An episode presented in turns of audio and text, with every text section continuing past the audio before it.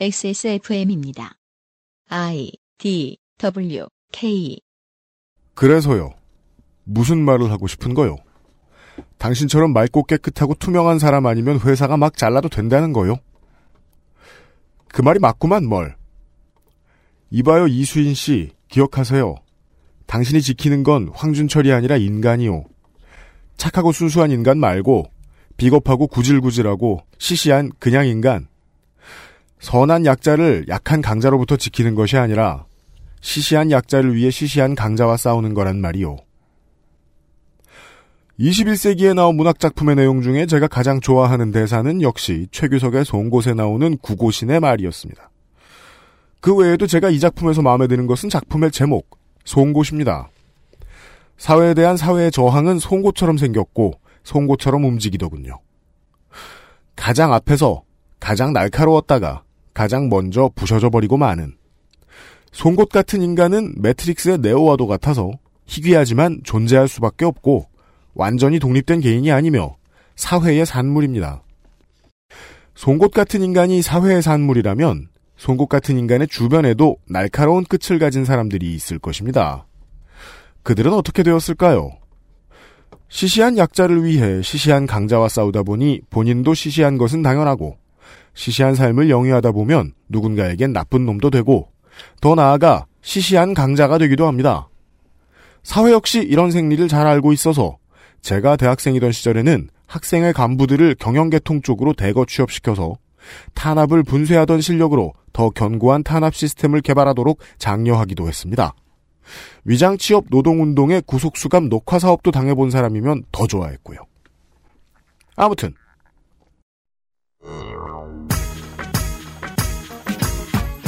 그것은 알기 싫다. 유승균 PD입니다. 오늘은 앞에 말씀드린 것과 큰 연관성이 있는 얘기인지 아닌지 모르겠고요. 광고 후에 시작하겠습니다. 그것은 알기 싫다는 한 번만 써본 사람은 없는 빅그린 프리미엄 헤어케어 이탈리아에서 온 케이크 라 파스티체리아 업그레이드된 과일 건강해진 스낵 푸른액에서 도와주고 있습니다.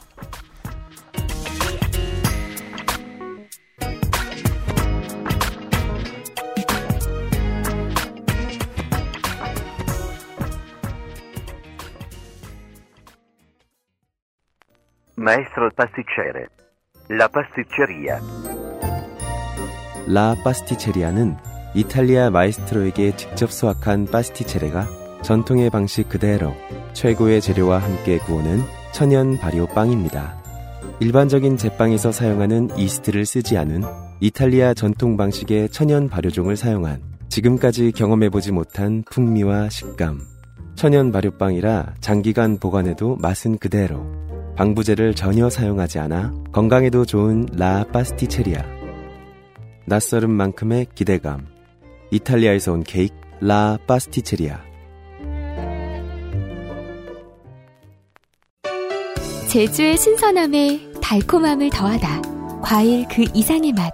오감 만족 과일 스낵 푸른액 감귤 초코. 윤세민 에디터는 오늘 휴지 한 통을 쓸 기세입니다. 네, 안녕하십니까. 윤세민입니다. 그렇죠? 청취자 여러분? 안 그랬는데 녹화만 시작하면은, 녹음만 시작하면은 네, 녹음만 시작하면은 갑자기 콧물이 차올라요. 네.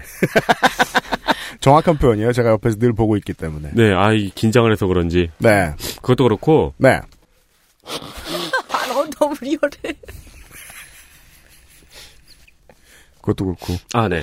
그것도 그렇고, 아, 이거는 이제 피디님이 편집을 하실지 안 하실지 모르겠는데, 네. 그, 유튜브 댓글을 보다가 네. 그런 댓글이 있더라고요. 뭐요? 윤세민 기자의 얼굴은 충격적. 내가 얼평하지 말랬죠. 여러분. 이거 뭐가 충격적이라시는 건지. 그래서 오늘은 카메라 안 놨어요.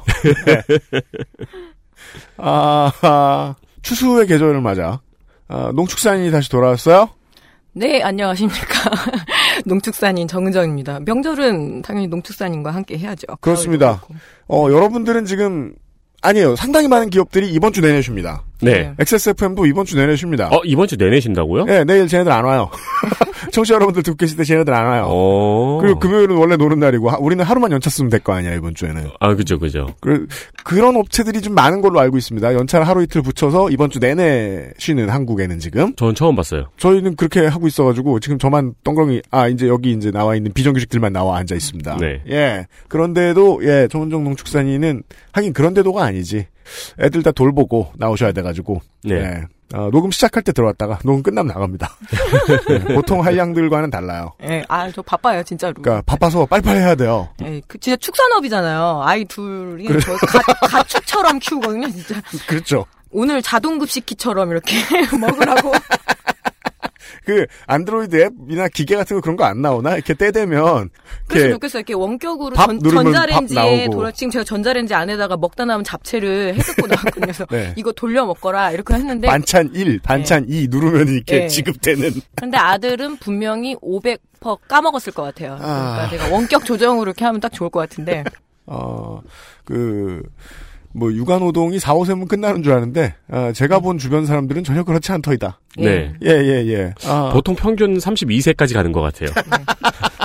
바쁜 농축산인을 위해서 빨리 진행하도록 하겠습니다. 이상하게, 오늘도 이, 신문이나 여러 가지 기사들을 읽어드리는데, 아, 지난주하고는 다릅니다. 네. 단 하나의 이유. 웃으려고 한 거고, 네, 네. 네. 아, 이번 주에는 좀 진지하고 살벌한 얘기입니다. 네. 그리고 함부로 웃으면 법적으로 좋게 된다는 얘기를 들었습니다. 아, 저, 저희도 조심을 해야겠네요. 네. 아니, 근데 그냥 기사가 듣고 있는 와중에 그 유피님 얼굴이 웃겨서 웃을 수도 있잖아요. 그런 거라고 법원에 가서 이야기하겠습니다. 제가 오늘따라 웃깁니다.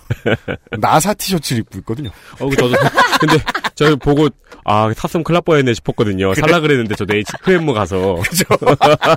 아, 이 흐엠무에서 저게 되게 이뻐 보여요. 네. 아, 난 이거 흐엠에서 안 샀어. 영국에서 샀어요. 아, 진짜요? 오. 예. 5파운드에 30파운드 이상 무료 배송이라. 예. 그 말하면, 그, 아무튼, 그, 쓰레기 같은 거 여섯 벌을 사가지고 공짜로, 예, 네, 네, 네. 배송을 받아서. 아무튼, 어, 정은정 농수사님 바쁘고, 어, 오늘도 기사를 읽을 텐데, 어, 기사를 읽는 데에는 우리 권소혜 성우가 오전에 수고해 주시고 가셨습니다. 네. 일련의 기사들을 들어보면서 어, 분위기를 좀 잡아봅시다. 먼저 첫 번째 들려드릴 그 두 개의 기고 혹은 칼럼은 어, 기사 battle입니다. 네. 네. Show Me the 칼럼 triple seven이에요. 그, 저는 대학교 다닐 때 옛날에 문인들이 서로 이제 뭐 카프 문단 안에서의 이 예. 칼럼 배틀 이런 거를 봤던 기억이 있는데 그건 천재성의 산물이다 이런 식으로 교수님들이 설명해 주곤 했는데 그게 네. 얼마나 수, 거짓말이었는지를 요즘은 압니다. 여튼 예. 어, 칼럼 battle을 확인하시죠. 오랜만이죠 이런 예. 거. 네. 우선 선빵입니다. 먹거리 공화국 생협 아이쿱 구성원의 초심 경향신문 정은정 농촌사회연구학자 입력 2018년 8월 16일 20시 40분 수정 2018년 8월 21일 16시 36분 42초 제가 수정을 하루 안에 하는 기사들은 많이 봤는데요. 음. 수정을 5일 뒤에 했어요. 여기 아이. 특이해서 좀 소개를 해드리고요. 아이가 서너 살쯤일 때 옥수수를 쪄주며 이 옥수수 어디에서 왔게? 라 물었더니 생협에서 왔지 라는 대답이 돌아왔다. 아이들은 생협 키즈의 생애를 살았다. 2000년대 초반 아토피는 엄마들 사이에서는 화두였고 친환경 먹거리만이 구원이었다. 나도 일찌감치 아이쿱 생협에 가입해 올해 15년 차인 조합원이다. 그리고 지금까지도 물품을 공급받고 있다. 굳이 물품 공급이란 말을 쓰는 이유는 생협은 단순히 상품을 소비하는 곳이 아니라 생산자와 소비자가 상생하는 곳이라고 귀에 딱지가 않도록 들어서다. 협동조합은 사회의 경제, 문화적 필요와 욕구를 공통으로 해결하기 위해 자발적으로 조직 운영되는 사업체다. 그중 소비자 생활협동조합은 소비자 조합원의 공통의 이해관계를 위해 모인 조합이다. 현재는 친환경 먹거리에 대한 공통의 욕구가 강한 편이니 대체로 생협하면 친환경 먹거리를 취급하는 쇼핑몰인 줄 아는 사람도 많다. 오죽하면 생협 슈퍼란 것도 생겼을까. 여러 생협 중에서도 무서운 성장세를 기록한 조합이 아이쿱 생협이다. 윤리적 소비를 기치로 내걸고 조합원에게 윤소맘이란 애칭까지 붙여주며 활발하게 조합원 확대 사업을 펼친 결과 현재 조합원이 25만 명에 이른다.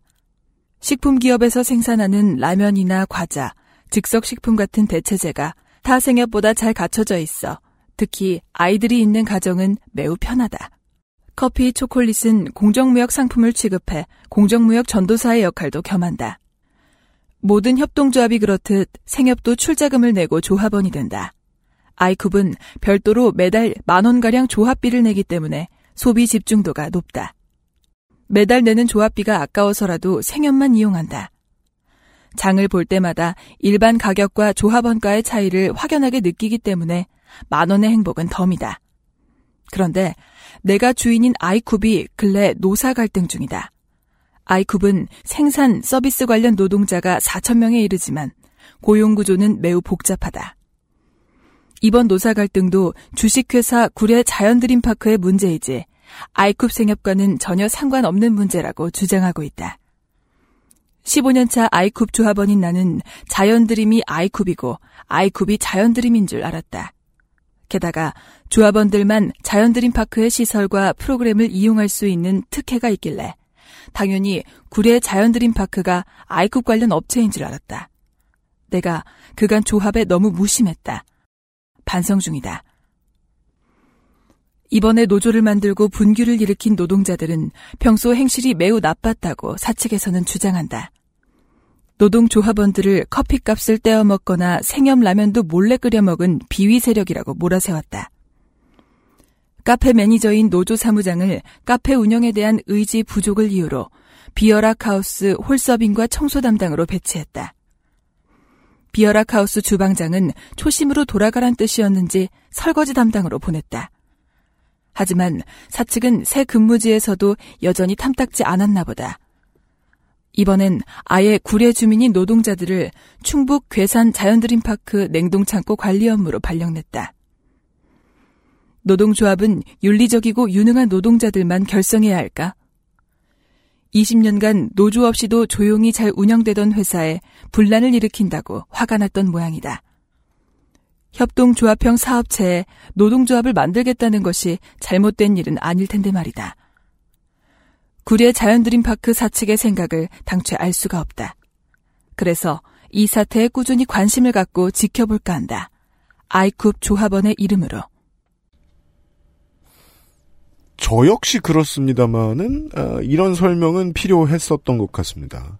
앞에는 협동조합이란 혹은 생협이란 그리고 그것의 쓸모 어, 뭐 부모의 입장에서도 그렇고 소비자의 입장에서도 그렇고 그런 점들이 설명되어 있고요. 그리고 이곳에서 노조와 사측 간의 분쟁이 혹은 노동자와 사측 간의 분쟁이 있었던 것으로 보이는 흔적이 있다고 이야기를 합니다. 이 칼럼에서는. 그리고 이 칼럼은 어, 농촌사회연구학자 정은정이라는 사람이 썼어요. 20년간 노조 없이도 잘 운영되던 회사란 20년간 노조가 없던 회사란 뜻이죠.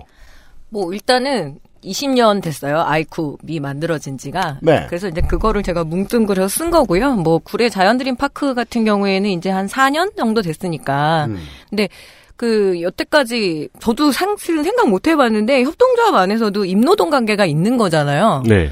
근데 왜 노조가 없었지? 이걸 사실 이번에 처음 깨달았어요. 아 맞다. 왜 우리는 그동안 조합에 노조가 당연히 있어야 되는데 없 지라고 이제 그런 의문이 좀 들어서 이제 그렇게 쓴 거죠. 예. 대한민국은 아직까지도 선생님은 노동자인데 그들의 노동권이 조합을 통해서 존중되어야 하는지, 공무원은 노동자인데 에, 그들이 노조가 있어야 하는지 이런 걸 가지고 아직도 시비가 붙는 나라잖아요. 네.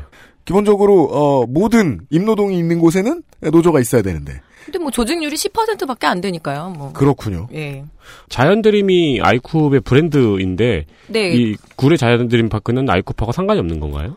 이게 사실은 초창기에 저도 이제 조합원이니까 매번 이렇게 차입금이라 그래서 왜땅 부지도 사야 되고 뭐 네. 건설비도 필요하고 굉장히 많은 돈이 필요하잖아요. 그래서 아이쿠 조합원들한테 이렇게 좀 약간 이자를 좀 높게 해가지고 우리가 우리 우리의 파크를 만들어야 되니까 이 자연드림 파크가 왜 만들어졌는지가 더 중요한 게 자꾸 식품 혼입 사건이 나는 거예요. 뭐 네. 예를 들어서 그 뭐 무농약이어야 되는데 다른 것들이 혼입된다거나 식품 사건들이 계속 나고 뭐 이러니까 이걸 아주 원천 차단하기 위해서는 우리들만의 어떤 라인이 있어야 된다. 그래서 여러 가지 필요성이 좀 제기가 되면서 이제 뭐 그리고 여러 가지 뭐 농촌도 살리고 굉장히 좋은 뜻으로 처음에 조합원들을 대상으로 차입금을 모집을 했었어요. 네. 그래서 이것도 이것도 한번 언론에서 좀 문제가 됐었거든요. 여수 아무튼 예. 조합에서 조합원들이 낸 돈이 상당히 네. 들어간 자금으로 만들어진 곳이라는 거죠. 예, 그거는 우리가 다 인지를 하고 있고 그리고 또 조합원들 대상으로 해서 행사가 되게 많이 이루어지거든요. 뭐 펜션도 갈수 있고 그리고 거기 이제 일일 여행이라 그래서 여행 답사도 갈 수 있고 음. 뭐 이런 것들이 있으니까 당연히 저는 그게 이렇게 직영이라고 생각했었거든요. 근데 근데 그게 아니더라고요. 지경이 아니다라는 얘기가 있었고. 네, 네. 그러니까 자연드림이라는 브랜드가 아이쿱 아이쿱의 브랜드고 그리고 네. 제가 홈페이지를 들어가 봤는데 그 폰트도 똑같네요. 네. 네. 윤쌤이한테는 그게 참 중요합니다. 그렇죠. 늘 폰트 중심주의. 그 가슴에 써. 있는 그 나, 나사. 나사와 동일한 폰트로 그 노소 막 이렇게 해가지고 있으면 연관 있는 것 같잖아요. 노조 막 이런 식으로. 그리고 이렇게 네. 아이쿠 제가 뭐 물품을 구매한다거나 이럴 때 아이쿱 홈페이지에 들어가잖아요. 네. 그러면은 거기 이렇게 클릭 클릭하는 바에 자연드림 파크가 있어요. 네, 그런 네. 건 일반 조합원들은 당연히 아니 같이 하는 건 줄 알고 그리고 있죠. 아이쿱 쇼핑몰 이름도 아이쿱 자연드림이잖아요. 네. 네. 근데 이제 구례 자연드림 파크 맨 아래 보면은 여기는 회사는 다르네요. 네. 농업회사법인 주식회사 그렇군요. 건강한 채소. 네. 여튼 이런 어 diss의 선빵이 날아왔어요. 음. 어, 경향신문은 언론사잖아요. 네. 반론을 실어야 되잖아요. 네. 네. 이게 제글 최초로 가장 많이 댓글도 달리고 막 그랬는데 아니 저희 청취자가 댓글을 하나 하셨더라고요. 그래서 에, 비트가 또 드랍됩니다. 네. 경향신문에 또 다른 기고가 나왔어요. 기고. 생협 조합원으로서 해야 할 일. 경향신문. 2018년 8월 21일. 이차경. 아산 YMCA 아이쿱 생협 이사장. 지난 17일자 경향신문에 생협 아이쿱 구성원의 초심이라는 제목으로 실린 구례 노동 갈등에 대한 칼럼을 읽고 곡해를 바로잡고자 한다. 2017년 20주년을 맞이한 아이쿱은 환경과 농업, 건강을 생각하는 좋은 먹거리를 적정 가격으로 공급하기 위하여 꾸준히 노력하고 있고 농민 직원 등이 자신의 목적에 맞는 독립된 집을 지어 살아가는 생태계를 추구하며 나아가고 있다.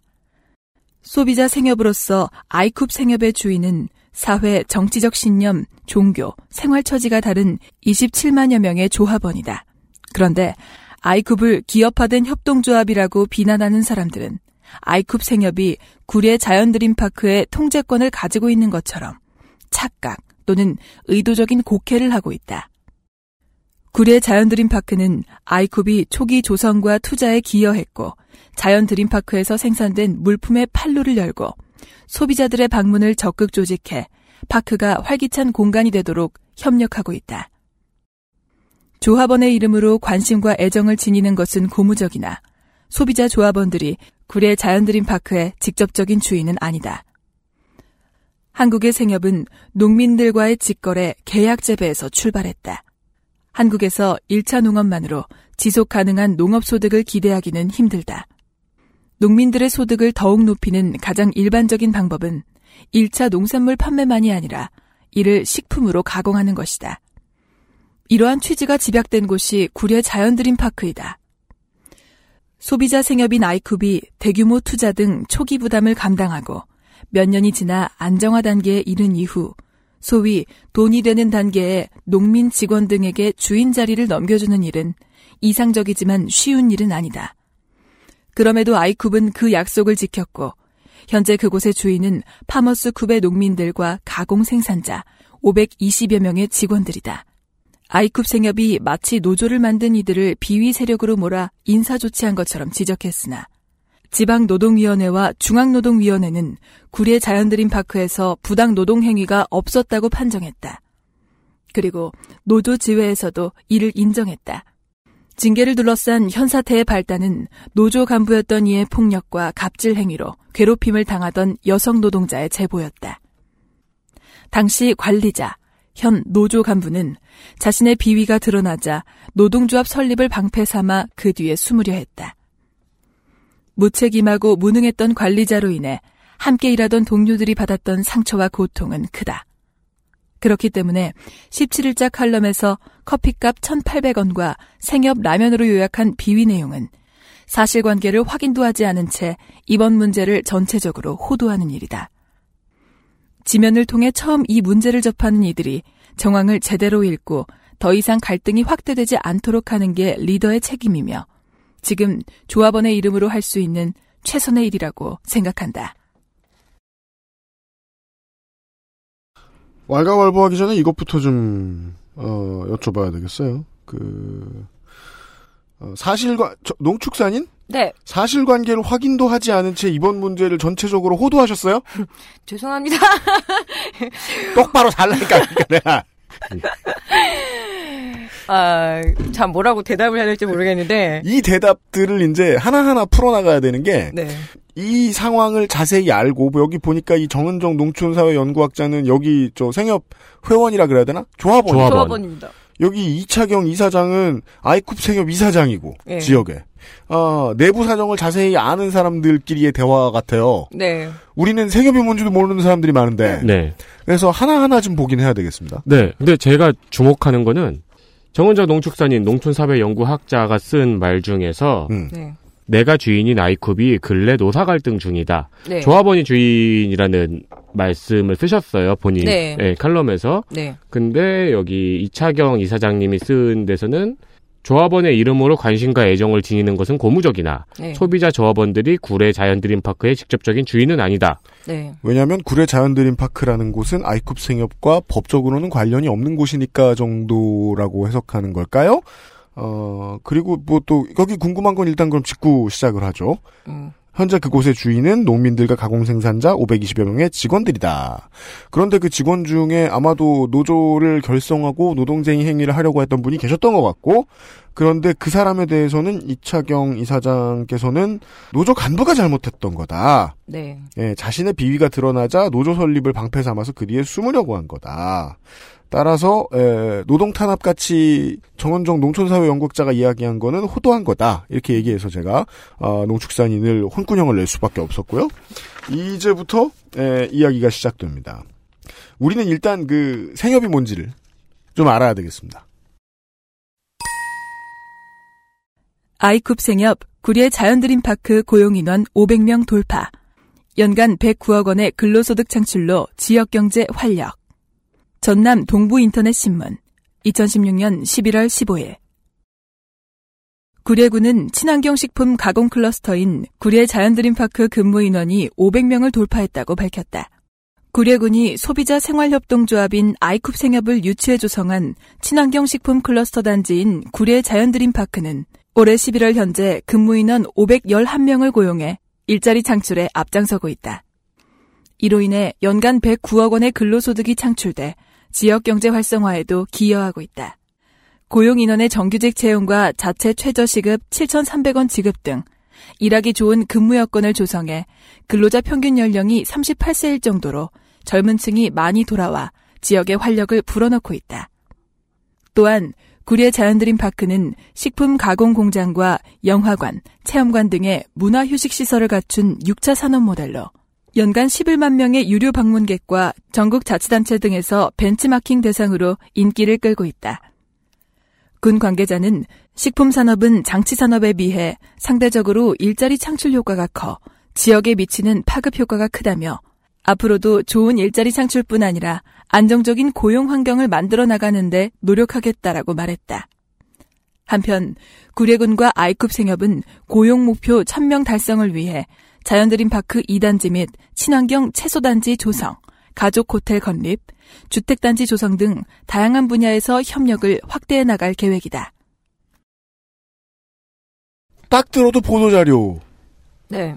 입니다만 보도자료로 보면 뭐 세상이 그리고 다 밝고 예쁩니다만 여튼 훌륭한 건 건데요. 네. 예, 근무 인원들도 많이 막 했고 평균 근로자의 연령이 38세면은 그 농촌에서는 상상할 수 없이 젊은 그렇죠. 농촌에 근무 인원 500명의 평균 근로자량이 38세인 기업이 들어가 있다는 거는 그것도 그렇죠. 이제 농업 기업이 구례군 입장에서도 좋아 죽겠고 네. 네. 어, 얘기를 보니까 아이쿱 생협을 유치해서 조성한 친환경 식품 클러스터 단지가 구례 자연 드림파크라는데 음. 그런데도 불구하고 아직 그 앞에 그 두 사람의 디시전을 보면 그 구례 자연 드림파크가 아이쿱 생협의 조합원이 주인인 건 아니다. 네. 왜냐면은 이제 돌려줬다는 거 아니에요? 네, 고래 그러니까 초창기에는 그랬지만 음. 지금은 아니다. 뭐 지금은 이런 이제- 얘기겠죠. 지금은 이제 준 다음에 법인을 독립시켰다라는 이야기겠죠? 네. 음. 아무튼 이런 곳이 있네요. 네, 저는 뭐 생협을 따로 뭐 설명드릴 필요는 없을 것 같고요. 뭐 그리고 뭐 조합비 내고 이제 제가 물품을 이용하거나 혹은 그 활동에 참여하는 그런 활동인데 굉장히 많이 성장을 했죠. 뭐 한살림이나 그리고 아이쿱이나 행복중심 생협, 뭐 두레 생협, 우리나라 생협 꽤 많아요. 음. 그래서 그 인원들이 굉장히 많고 조합원들이 많은데 일단 저는 여기서 얘기하고 싶은 게 그거죠. 만약에 우리가 모든 회사에 다 관여를 할 수는 없잖아요. 근데 불매 운동이라는 게 존재하잖아요. 만약 그 어떤 한 회사가 음. 뭐 잘못해. 야 잘못하면은 내가 무슨 뭐 삼성의 주식이 하나가 있는 것도 아니고 왜 되게 신념 따라서 갤럭시를 절대 안 써 이러는 분들 제 주변에 많거든요. 그러니까 삼성 건 절대 안 쓴다.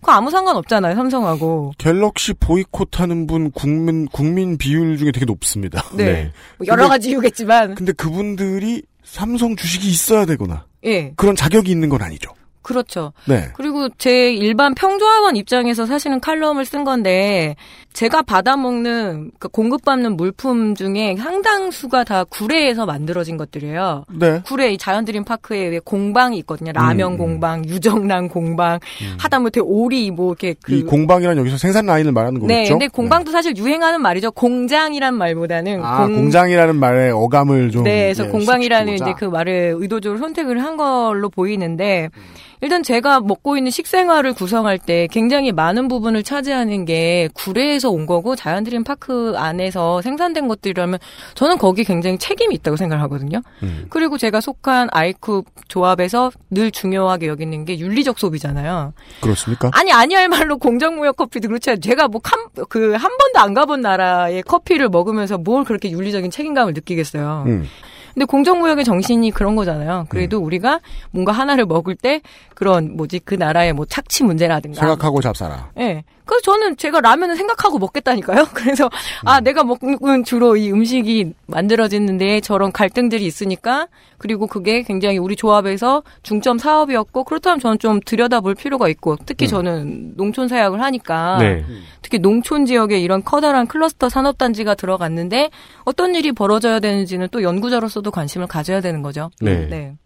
저의 항변. 네. 어, 그렇대요. 좋은 취지를 갖고 조합원들을 모았고 음. 조합원들은 좋은 취지를 갖고 참여를 했고 네. 그리고 근데- 실제로 서로 특보고. 네 그리고 이제 구례에서 이런저런 활동을 했고 그렇기 때문에 조합원으로서는 뭐 아이쿱의 좋은 취지에 구례의 그 식품 클러스도 포함이 돼 있으니까 음. 그것의 음식을 소비하면서 또 나름의 책임감도 함께 느꼈다라는 말씀을 지금 하신 거죠. 네, 단순해요. 굉장히 예, 저는 그 정도인데. 그러네요. 2000년대 이후에 생협이 아주 크게 증가했다는 것 정도는 그냥 한국에서 산 성인으로서 잘하는 건 아니지만 지나 오며 가며 보면서 잘 보입니다. 지나가는 트럭 네. 혹은 뭐 유기농 마트 같은 데서 이제 눈에 음. 가끔 보이고 네. 네, 그냥 그렇게만 기억을 하고 있습니다. 네. 그 생협 중에도 저희 그 광고 이야기가 오갔던 곳들도 덜어 있었고요. 네. 예. 어른들이면 아 여기 저 그냥 가입해서 돈 써볼까? 하고 생각하시는 분들도 많고 실제로 가입해 있으신 분들도 많고 아, 그 결과 정원정 농축산인의 이제 아드님 따님처럼 그 먹을 거란 생협이 주는 것 같아요. 음, 네. 근데 조금 더 발전해서 네. 이렇게 얘기하죠. 큰딸이 제발 라면만은 농심 먹읍시다. 엄마. 이제 자기가 어떤 식품 선택권이 왔을 때 생협 음식은 너무 순해. 막 이러면서 음, 더 많은 L 글루타민산 나트륨을 아 달라. 이건 좀 아닌 듯? 막 이러면서 아, 그 정도로 진짜 생협이 생협 키즈라는 말이 무슨 뜻인지 이해했습니다. 예. 아이들의 식생활의 대부분을 차지하고 있는. 이게 이제 반대로 이야기하면은 아이들의 식품 선택권을 박탈한 부모의 예, 그렇죠. 현장. 그렇죠. 그래서 저 농축산인 페이스북 보면은 그 생협 물건으로 만든 음식이 아니면 무조건 자랑하잖아요. 아, 네. 이건 내가 손 좀 댔다 이것들아. 왜, 왜 1차 농산물도 많이 받아 먹어요, 그래요. 제가. 네. 아, 그런 곳입니다. 예. 예. 좋은 곳이에요. 저 진짜 우리 조합 사랑합니다. 저 탈퇴할 생각이 없어요. 저는 15년간이나 제가 충성을. 다했는데 거봐 내가 그 가디건 입으실 때 금방 열받아서 벗으실 줄 알았어요. 제가 심지어 대의원 됐었다니까요 옛날에 조합에 제가 관심이 없었던 사람 없었던 사람이 아니에요. 아, 누가 조합에 관심이, 그건 뭐, 뭐, 예. 예, 예. 알겠습니다. 이런 좋은 곳입니다. 그리고 이곳에서 어떤 일이 일어났는지부터를 광고를 듣고 얘기해 보겠습니다. XSFM입니다. 두피도 피부니까. 클렌징으로 세안하고 스킨, 로션, 영양크림까지. 얼굴에 놓치기 싫은 피부관리. 같은 피부인 두피는 잊고 계셨나요? 짜증나고 힘든 일상으로 지친 두피와 모발을 새로워진 빅그린 투쓰리 프리미엄 샴푸에 맡겨주세요. 소중한 내 두피와 모발의 변화. 잊지 마세요. 두피 역시 내 소중한 피부란 사실. 두피도 피부니까.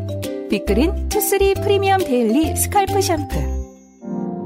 빅 그린 같이 쓰면 더 좋아요. 투쓰리 트리트먼트 투쓰리 헤어팩. 낯설은 만큼의 기대감. 이탈리아에서 온 케이크 라 파스티체리아. Maestro pasticcere. La pasticceria. 수백 킬로미터 떨어진 창고로 발령. 고용 승계 제안했다. 한국일보 2018년 8월 22일 홍인택 기자 문화서비스 팀장에서 해고자로 청소파트 근무자였다가 영화관 티켓 발행 근무자로 대형 리조트에서 31년간 일하다 지난해 1월 전남 구례군 구례 클러스터의 팀장으로 입사한 문석호 씨가 1년 8개월 동안 겪은 일이다. 빈 책상 대기 근무, 2개월 정지까지 겪은 그는 냉동창고 물품 분류 근무자로 발령받아 구례에서 200km 이상 떨어진 충북 괴산에서 일해야 하는 상황이다. 그의 일터였던 구례 드림 자연파크에서 불거진 노사 갈등 때문이다. 이 사례는 네. 칼럼 배틀에서 나왔던 사례랑 다른 사례인가요 혹시? 아니요, 같은 사례인데요. 뭐, 이 한국일보 홍인택 기자님이, 음, 제가 아는 한 중앙 일간지 중에서는 가장 크게 다루어졌어요. 음. 문 씨는 자신의 고초가 지난해 3월 시작된 자연드림 매장에 이른바 점간 이동 정책에 대한 문제 제기 때문이라고 보고 있다. 자연드림은 신규 개설 및 소규모 부진 매장의 경영 안정화를 위해 당일 입고 후 남은 물품을 매출이 높은 안정화 매장으로 옮기고 남겨진 재고는 구례 자연드림 파크 식당의 식자재로 활용한다는 방침을 세웠다. 문 씨를 비롯한 일부 직원들은 이런 정책에 문제 제기를 했고 이후 회사 측의 징계와 부당 노동 행위가 시작됐다고 주장한다. 이들은 각지의 재고 물품을 식당 한 곳에서 처리하기는 무리였다고 주장했다. 하루 20상자씩 들어오던 식자재가 80상자 이상으로 늘었고 재고로 남겨진 물품이라 상태도 좋지 않았다는 것이다. 당시 식당 매니저 이순규 씨는 재료를 선별하고 반품하느라 매일같이 잔업을 해야 했다고 말했다. 일소는 그대로인데 업무량은 늘어나 같은 회사 소속 청소 노동자까지 식자재 분류 작업을 도와야 했을 정도라고 했다. 그러나 회사 측은 친환경 유기농 식당 프로젝트에 대한 시각 차이라고 설명했다. 구례 자연드림파크 방문객이 이용하는 식당 식자재의 친환경 재료 비중을 90%로 높이기 위한 정책이라는 것이다. 회사 관계자는 신선식품 유통 흐름은 산지에서 매장, 매장에서 일회, 구례 자연드림파크에서 선별해서 식당 식재료 사용으로 이루어지며 이는 소비자가 매장에서 구입해 가정에서 조리를 하는 시간 주기와 동일하게 설계된 것이라고 말했다. 여기서 불거진 갈등으로 지난해 5월 회사 측은 문 씨를 팀장 직위에서 해제하고 청소 업무에 배치했다가 한 달 만에 해고했다. 업무 지시 불이행 및 업무 능력 부족이 이유였다. 지방노동위원회는 문 씨에 대한 징계 수위가 지나치다며 부당 징계로 결론 냈고 사측은 식자재 폐기율이 급증해 사용자에게 5,200만 원 상당의 비용 손실이 발생했다며 재심을 신청했다. 문 씨는 회사의 문제를 지적했더니 수천만 원 손해가 생겼다며 징계를 냈다며 분노했다. 매니저 이 씨도 지난해 6월 직위 해제돼 미화 업무에 배치됐다. 이 씨는 회사가 노조 결성 움직임에 징계의 칼날을 휘두른 것이라 주장했다. 결국 문 씨와 이 씨 등은 지난해 7월 33명의 조합원과 함께 구리의 자연드림파크에서 노조를 출범시켰고 이후 갈등이 본격화했다. 이게 거의 한 1년이 지나간 싸움인데 다뤄지지가 않아요 신문에서 잘. 근데 제가 예. 이 내용이 아주 재미있는 이유도 청취자 여러분들이 지금 그 아이쿱 생협 노동조합 뭐 이런 식의 키워드로 조합을 하셔서 검색을 해보시면 중앙 일간지나 유명한 어, 매체에서 안 다뤘습니다. 우리 음. 이따 농정신문 섭섭하겠지만 어쩔 수 없어요. 농정신문이랑 광주드림이라는 매체가 유일하게 계속해서 취재를 하고 보도를 하고 네. 있어요. 네. 말고 큰 회사는 안 보입니다 지금. 제가 그래도 경향이 한번 하지 않았습니까? 아니 근데 그 칼럼 배틀에서 네, 어 이차경 이사장님의 문장에는 네, 지방 노동위원회와 음. 중앙 노동위원회는 구례 자연드림파크에서 부당 노동행위가 없었다고 판정했다라는 문장이 있는데 예. 한국일보의 기사에는 부당징계로 결론이 났다라고 얘기가 나왔어요. 이거를 제가 그래서 안- 저도 헷갈려서 좀 알아봤더니 그때 전남 노동위원회에 이 뭐지 부당 노동 징계를 뭐 해제해 주십시오 이렇게 신청을 할 거 아니에요. 네. 그래서 부당 노동 행위에 대한 거하고 그다음에 징계 잠시만 잠시만요. 이거를 제가 조금 음. 이거를 그대로 읽을까요? 뭔데요? 이 관련이 너무 이게 저도 복잡해가지고 노조한테 문건을 받았어요. 음. 그러니까 이게 상황이 뭐냐면 부당 노동 행위란 사법적인 용어고 형사처벌을 판단하는 기준이래요. 그리고 통상적으로 10%도 채택이 안 된대요. 그러니까 회사가 노동자들한테 부당 노동 행위를 했어. 이거를 인정받기 위한 신청을 하나 하고 음. 징계 철회에 대한 신청을 하나 했는데 음. 부당 노동 행위는 있는지 모르겠으니까 그거는 뭐 기각. 음. 하지만 징계는 철회하라. 그래서 이렇게 나온 거야. 근데 사측에서는 거봐라. 부당 노동 행위 없다고 지방 아. 노동위에서 나왔지 않냐. 이 과정이에요. 음, 그건 설명이 나가야 되겠네요. 예, 이거를 음. 어떻게 효율적으로 이렇게 열받지 않게 잘 할 수 있을까요? 설명됐는데요, 지금? 네 아, 지금 네, 하셨어요. 지금 비방용어로 그걸 말씀하셨는데 내 눈 보고 얘기하면 우리끼리 따로 얘기한 거예요? 아, 그리고 나는 이게 녹음이 꺼졌는 줄 알고. 요건 왜꼭 귀찮게. 네. 그래서 그렇게 사측은 봐봐라 부당 노동 그러니까 부당 노동 행위가 없었다고 하지 않느냐 이제 이렇게 되니까 이게 저도 네. 순서나 이게 정황이 되게 헷갈려서 오늘까지 최후까지 팩트 체크를 해갖고 왔죠. 음, 네. 그런 상황이군요. 네. 이게 만약, 확실히 그, 저, 노동 관계로 해서 관을 타면은, 관을 타게 되면, 그 다음부터 해석이 복잡해져서, 네. 사측이 하는 말과 노측이 하는 말이 둘 다 맞게 되는 경우들이 좀 있기도 하고요. 그렇죠, 네. 그렇죠. 네, 아, 그렇군요. 이곳의 노조는 작년에 생긴 것 같습니다.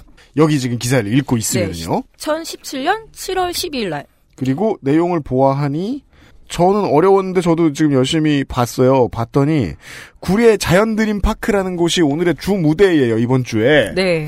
이 구례 자연드림 파크는 아, 어떻게 표현해야 올바를까요? 어, 아이쿱 생협과는 법적으로 다른 회사.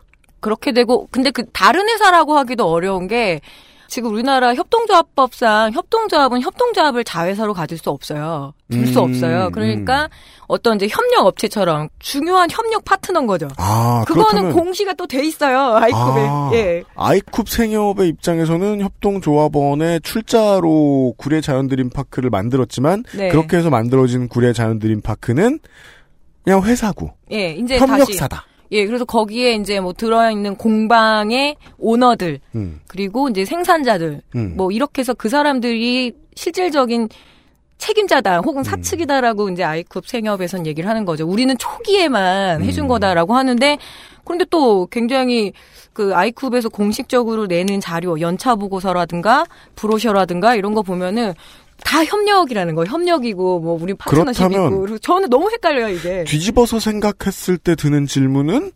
협력사에서 노동쟁이가 있는데 네, 왜 그걸 상관없는 협동조합에서 감싸주거나 네. 그 협력사 편에서 이야기를 해주려고 하고 있느냐.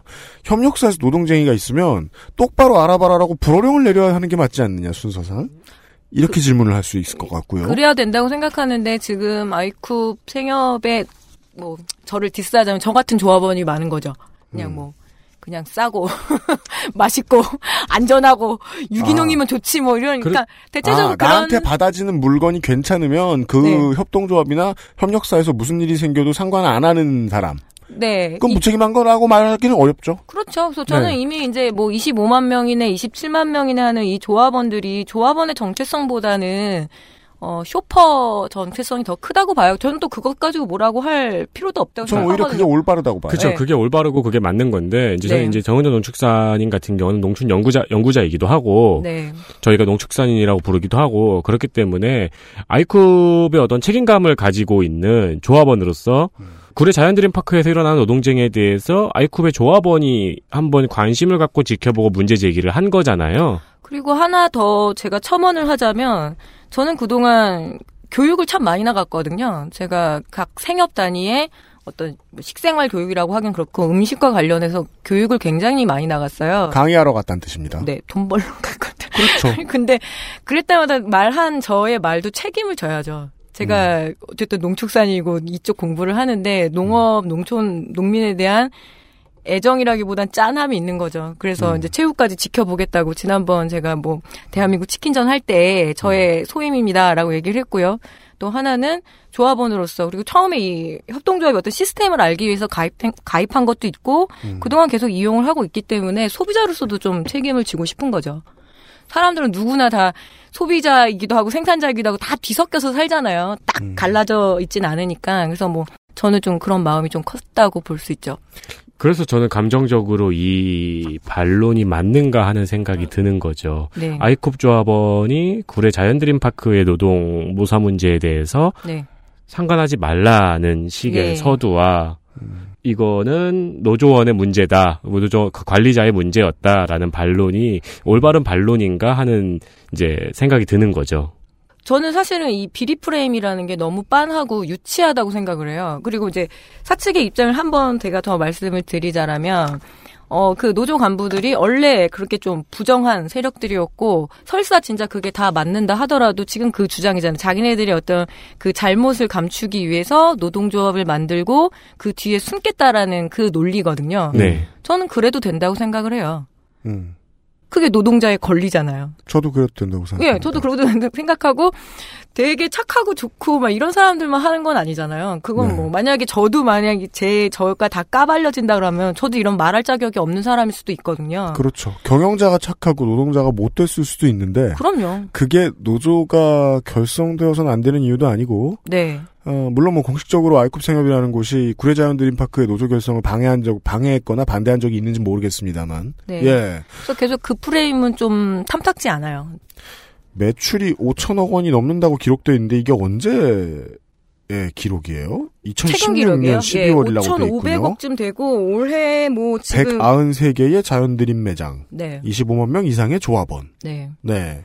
이게 이제 아무튼 국내 1위라는 거 아니에요. 국내 1위고 굉장히 갑자기 큰 성장세를 겪었죠. 겪었다? 그러니까 성장세를 예, 네. 있었죠. 네. 그러니까 따님 아드님 크는 동안 내내 소비를 해오셨으니까 얼마나 네. 많은 range의 상품들을 만드는지 아실 거 아닙니까? 그 흐름이 딱 느껴지죠. 초반에 그 원래 이 생협이 출 한국 생협이 출발했을 때는 농촌 농업 문제에서 좀 출발을 했다고 보셔도 돼요. 이게 음. 농산물들 가격들이 너무 보장이 안 되고 하니까 어떤 도농 직거래 형태로 그러니까 이제 이차경 이사님 말을 그대로 wording을 따자면 네. 그래서 농촌의 애정 뭐 이제 이렇게 해서 출발을 했다고 보시면 되고요. 아니, 그리고 분명히 지금 필요한 네, 네, 굉장히 필요한 필요하고 단체고요. 네. 도움도 많이 서로 주고 받았다고 생각을 해요. 그리고 소비자는 도시의 소비자는 믿을 수 있는 농산물 그리고 식품을 공급받을 그런 의지가 있고 예 니드가 있으니까 그런데 초창기에 되게 재밌는 논쟁이 있었거든요. 그러니까 네. 제가 한 2000년대 초반부터 이렇게 협동조합 좀 이론 공부하고 그러면서 관찰을 하는데 그때 단무지 같은 거 만들어 달라 그러면 음. 자유 게시판 가서 막 이랬거든요. 우리가 이렇게 가공식품 분야를 단무지 같은 거 완전 단순한 가공이잖아요. 근데 그런 네. 논쟁이 붙을 정도였었어요. 아, 우리가 이렇게 자꾸 가공 가공에 뛰어들어야 되겠느냐. 네, 가공하게 되면 이제 뭐 공장도 만들어져야 되고 음. 그렇게 되는 문제가 이게 과연 우리의 생협 정신에 맞느냐 안 맞느 냐 음. 이게 굉장히 초창기에 막 이런 논쟁까지 있었던 데였거든요. 음. 가부와 무관하게 그런 논쟁이 있었다는 게 곧 생산자 중심으로 시작이 된. 네, 네. 그래서 그런 그러다. 게 그러다 이제 점점 점점 점 이것도 만들어 주세요. 저것도 만들어 주세요가 되면서 가공식품이 차지하는 비율이 월등히 높아졌어요. 그렇죠. 그제 입장에서 어 어떻게 이걸 만들지 할 때 막 갑자기 바나나 우유도 나오고 그래서 음. 바나나 바나나나 우리나라에서 나올 걸 다 충당이 될 건 아니고 음. 뭐 초코 우유도 나오고 음. 그- 아, 카카오는 우리나라에서 안 나오죠. 뭐 이제 공정무역이니까 뭐 써도 아, 됐다고 네, 생각합니다. 네, 그렇죠. 근데 가공식품에 대한 욕구들이 되게 많아진 건 젊은 아기 엄마, 아이를 키우는 엄마들 입장에서 슈퍼마켓에서 파는 양산 식품들은 믿을 수가 없으니까 생협에다가 계속 그런 요청들을 하거든요. 네, 네. 근데 저는 그게 압박이 있었을 거라고 생각을 해요. 생협 입장에서도 그렇죠. 이제, 예, 어, 사업 주체로서 아 이게 소비자들 혹은 아 소비자 아니라 조합원들이 요청하는 거기 때문에 그렇게 개발을 하는데 이건 연구자 입장에서 사실은 이게 우리 조합을 되게 압박할 수 있을 거라고 생각했거든요. 왜냐하면 단순히 가공식품이라는 건 공산품이잖아요. 네.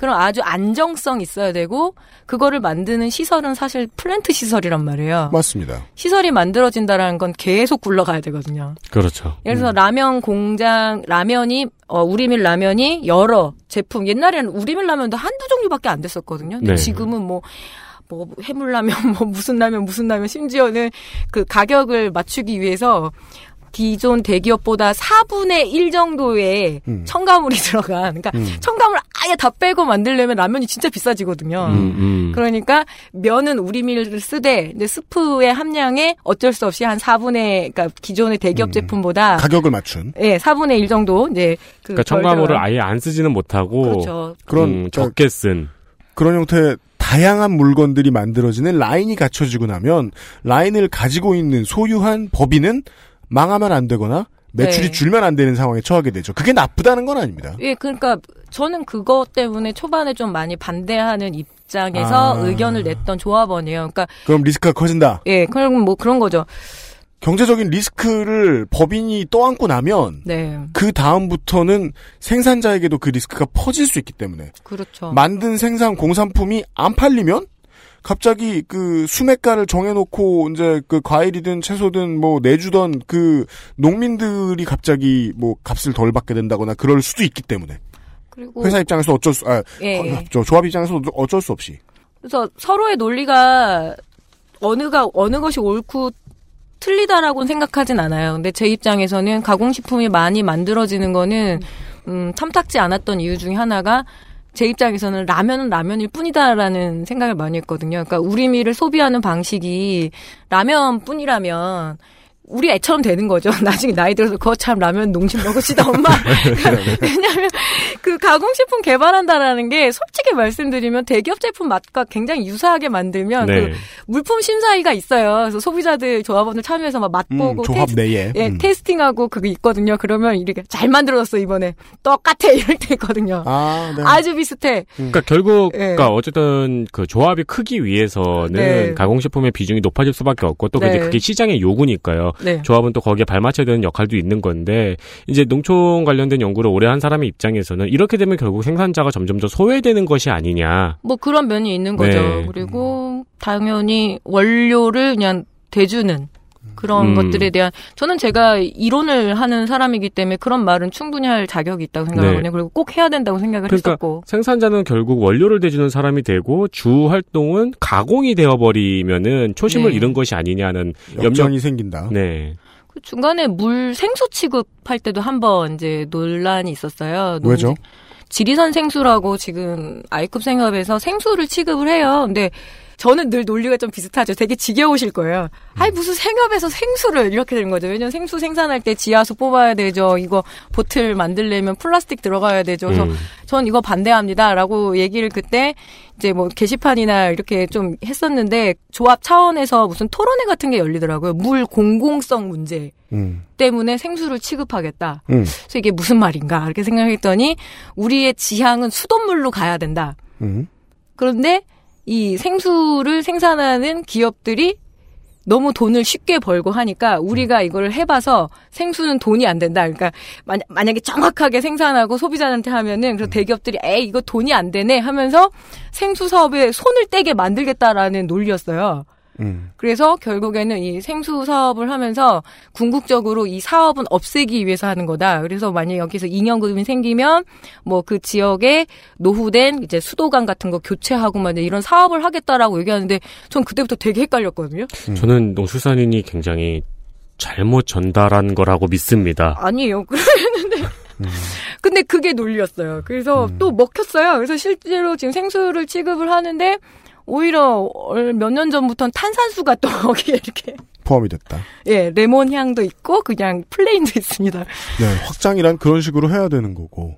어쨌든 저는 물은 뽑아서는 안 된다는 주의이기 때문에 여튼 이 물은 공공재고 개인 수익 사업으로 드릴 수 없으니 우리가 사업을 해보겠다. 예, 그리고 대기업들이 철수하도록. 네. 이건 뭐 제가 경제학의 마스터는 아닙니다만 유통이 핵심이 되는 중저가 시장에서 대기업을 이기겠다고 생각하는 건 말도 안 된다는 거는 저는 알고 있거든요. 왜냐하면 큰 기업들은 똑같이 남겨 먹더라도 이미 한 80%의 시장에서 제값을 받고 나중에 20% 시장에서 떨이를 하는 방식으로 고객들을 아, 발목을 붙잡습니다. 그게 우리 저 우리 저 29 days 할 때 보면 거의 이윤을 안 남기는데도 불구하고 네. 그 떨이 세일하는 큰 기업들은 못 이기거든요. 네. 음. 왜냐하면 큰 기업들은 이미 물량을 너무 많이 뽑아냈기 때문에 그 물량 가지고 제값 받는 것을 상당히 많이 받으면서 이익 취할 거 다 취했거든요. 네. 규모가 커야 유통시장에 승리할 수 있다는 그렇죠. 거죠. 근데 이거는 지금 이두저도 아닌 전략이라는 평가 정도는 할 수 있었을 것 그리고 있을 것이 같아요. 전략이 97년에 시행된 전략이라면은 네. 어느 정도 이해할 수 있겠어요. 생수 시장이 막 시작할 때쯤에 네. 생수 시장을 선점해서 저렴한 가격으로 생수를 공급해서 대기업이 들어오지 못하게 하겠다. 면은 되겠는데 이게 2013년의 네. 이야기네요. 예. 그러니까 점점점 물품은 늘어나고 음, 뭐 이용하는 입장에서는 편리하기도 하고요. 좋고. 예. 음. 그런데 그게 과연 수익에 도움이 되는 방향일까? 이건 저는 점점점. 네. 음, 음, 음. 그러니까 양날의 검인 것 같아요. 그래도 가공식, 그러니까 완벽하게 대체를 할 수 있으면 더 많은 소비자들이 유입을 할 것이고요. 조합원들. 음. 근데 이제 그게 소위 말하는 이 생협 중앙을 압박하는 하나의 요소도 될 수 있지 않을까 이런 생각. 왜냐면 재고라는 문제가 늘 남거든요. 음. 재고라는 문제랑 그 이 라인을 계속 유지해야 되는 것. 음. 그러니까 라면 공방이 굴에 차려지고 그게 매일 매일 그렇게 돌아갈 정도 우리가 소비를 해낼 수 있냐고요. 음, 그건 쉽진 않다는 거죠. 음. 그리고 제가 직관적으로 느끼기에는 생협 조합원들은 라면에 대해서 기본적으로 음. 좀 덜 먹어야 되는 음식이다라고 판단을 내린 사람이거든요. 아 그렇습니까? 그렇죠. 친환경 뭐 이렇게 아. 그리고 건강한 식생활에서 음. 라면이란 존재가 사실 그렇잖아요. 그래서 음. 어 저는 이 거기서 빠졌다고 생각해요. 딜레마가. 아무리 우리밀 라면이고 식품 첨가물이 기존의 대기업 제품보다 4분의 1 수준이라고 하더라도 라면 많이 드세요라고 할 수는 없는 조직이잖아요. 음. 지금 한국의 생협의 현실이라는 네, 것들이. 네. 음. 그래서 그런 식으로 이렇게 많이 뭐 안전, 식품 안전 혹은 유기농 사양 뭐 이렇게 해서 만들어진다고 해서 저는 더 이렇게 발전할 거라는 생각 안 하죠. 그건 문제 생협의 딜레마가 있죠. 시장이 네. 점점 더 가공식품을 원하고 있고. 근데 물은 저는 되게 이게 논리가 잘 이해가 제가 멍청해서 그런 거겠죠? 네, 저도 저도 아직까지 끝까지 이해를 못하고 있는 네. 논리여서. 확실히 셋 다 멍청합니다. 지금 이 타임. 네, 제주도가 삼다수로 먹고 산 지가 몇 년이 됐죠? 음, 저 고등학교 때 나왔는데 삼다수? 여튼 외람됩니다만 분명히 저는 이렇게 생각합니다. 그 기업의 윤리를 모든 윤리를 다 지키고 살아남을 방법도 없고 네. 아, 시장을 키울 방법도 없습니다. 기업이요? 네. 네. 어떤 부분에 단점이 있고 어떤 부분에 장점이 있는 그런 방식으로 클 수밖에 없어요. 네. 그건 잘 알겠습니다. 네. 네, 그래서 뭐 하나 잘못됐다고 그거 하나 계속 붙들고 막, 이렇게 막 20년째 후드려 깐다. 그럼 그것도 잘못됐다고 봅니다, 저는. 음. 왜냐하면 기업이 뭐 한 가지 문제를 포기하고 발전해야 돼. 근데 그건 절대로 포기하면 안 된대. 결국은 어 그냥 기업이 커지지 말라고 얘기하는 거고 다를 바가 없거든요. 그렇죠. 네. 근데 그러면은 결국 그 질문인 거죠. 기업은 커져야 하는가 말아야 하는가의 문제. 어떤 부분에서 보고 누워야 하느냐. 아, 그 고민들에 대한 얘기가 생협에도 있군요. 모든 있죠. 기업에 있는데. 네. 생협도 어 하나의 사업체니까요. 협동조합도 사업체니까 그걸 유지하고 발전시키는 거에 대해서는 당연히 고민이 있어야 되는데 이 방향이 맞는가? 그건 저는 늘 의문 점점점. 음, 네. 음. 네. 일단 이건 그냥 첫 번째 메시지고요. 어, 네. 그 다음에 나올 이야기들이 더 많습니다. 광고를 좀 듣고요. XSFM입니다. 너 피부 너무 푸석하다. 과일 좀 챙겨 먹어. 밥도 귀찮은데 과일을 언제 씻고 언제 깎아 먹어. 푸르넥 알아? 푸르넥? 원적외선으로 건조시킨 과일 스낵. 한 번 손대면 끊기 힘들걸? 그렇게 맛있어? 동결 건조다 말린 과일이다. 다 한 번씩 먹어봤지만 내가 생각했던 그런 맛은 완전 아니었거든. 푸르넥은 달라. 무조건 맛있어 맛있어. 야, 그렇게 맛있으면 진작에 하나 사주지 그랬냐. 내가 알던 과일 그 이상의 맛. 오감 만족 과일 스낵 푸르넥. 선물로도 좋아요. 잊지 마세요. 두피 역시 피부란 사실. Big Green. 엑세스몰에서 만나는 빅그린 헤어케어 시스템.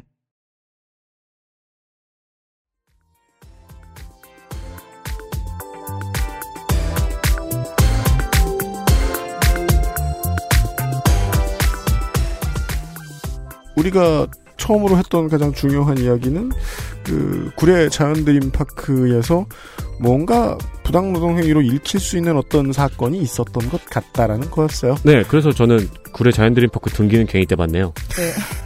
너 700원 되게 많냐? 제가 줄게요. 아, 점간이동 되게 중요한데. 제 툭하면 700원 쓰네. 네, 아니, 그냥, 그냥 한번 떼봤어요. 근데 뭐 어떻게 나왔어요? 등기 때니까? 너무 여러 번 뛰어 영수증 갖고 와. 아니, 근데 그 대표이사가 올해 선임이 됐나봐요? 네. 음. 네, 등기 자체가 오래 들어간 것처럼 보이네요, 지금. 이름을 바꿨어요. 구례 클러스터에서 오가닉 아, 클러스터. 이름 바뀌면서 예, 예, 네. 등기를 음, 바꿨나 보네요. 음. 예, 여튼 어뭐 독립된 곳인데 우리가 하던 얘기는 뭔가 예 노동쟁이 같은 것이 있었는데 그게 어떻게 된 일이냐였고요. 그 얘기를 하기 위해서 생협이란 어떤 곳이고 어, 잘 나가는 생협은 지금 어떤 일들을 하고 있는가에 대해 소개를 드린 겁니다. 사실은요. 상당히 많은 분야에서 그 네거티브한 뭐 무슨 보도 같은 게 나가도 그 회사의 소비율이 올라가기도 합니다. 네. 네. 네. 어, 조합 관계자 여러분, 저희들은 광고를 해드리고 있는 것일 수도 있습니다. 돈을 안 받고. 그쵸. 너무 개의치 마십시오. 마음에 안 들면 끄시고, 아, 저희들은 그, 내일도 비슷한 얘기를 할 겁니다. 그러니까 들으시는 분이 지금 들으시면서 아이쿠브를 한번 검색해 보셨겠죠? 그리고 홈쇼핑에 들어가신 다음에 어머 이런 제품도 있었네. 음, 그럴 수도 있어요. 이런 조합원이 되는 수가 있어요. 다들 이 안전제일 중에 이건 푸르넥보다 맛있겠는 걸? 그러니까, 이거 똑같은 거 있어요.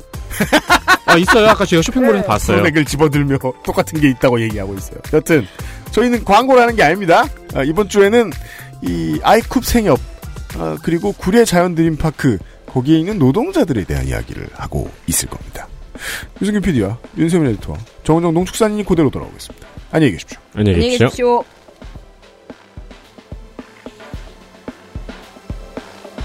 XSFM입니다. I D W K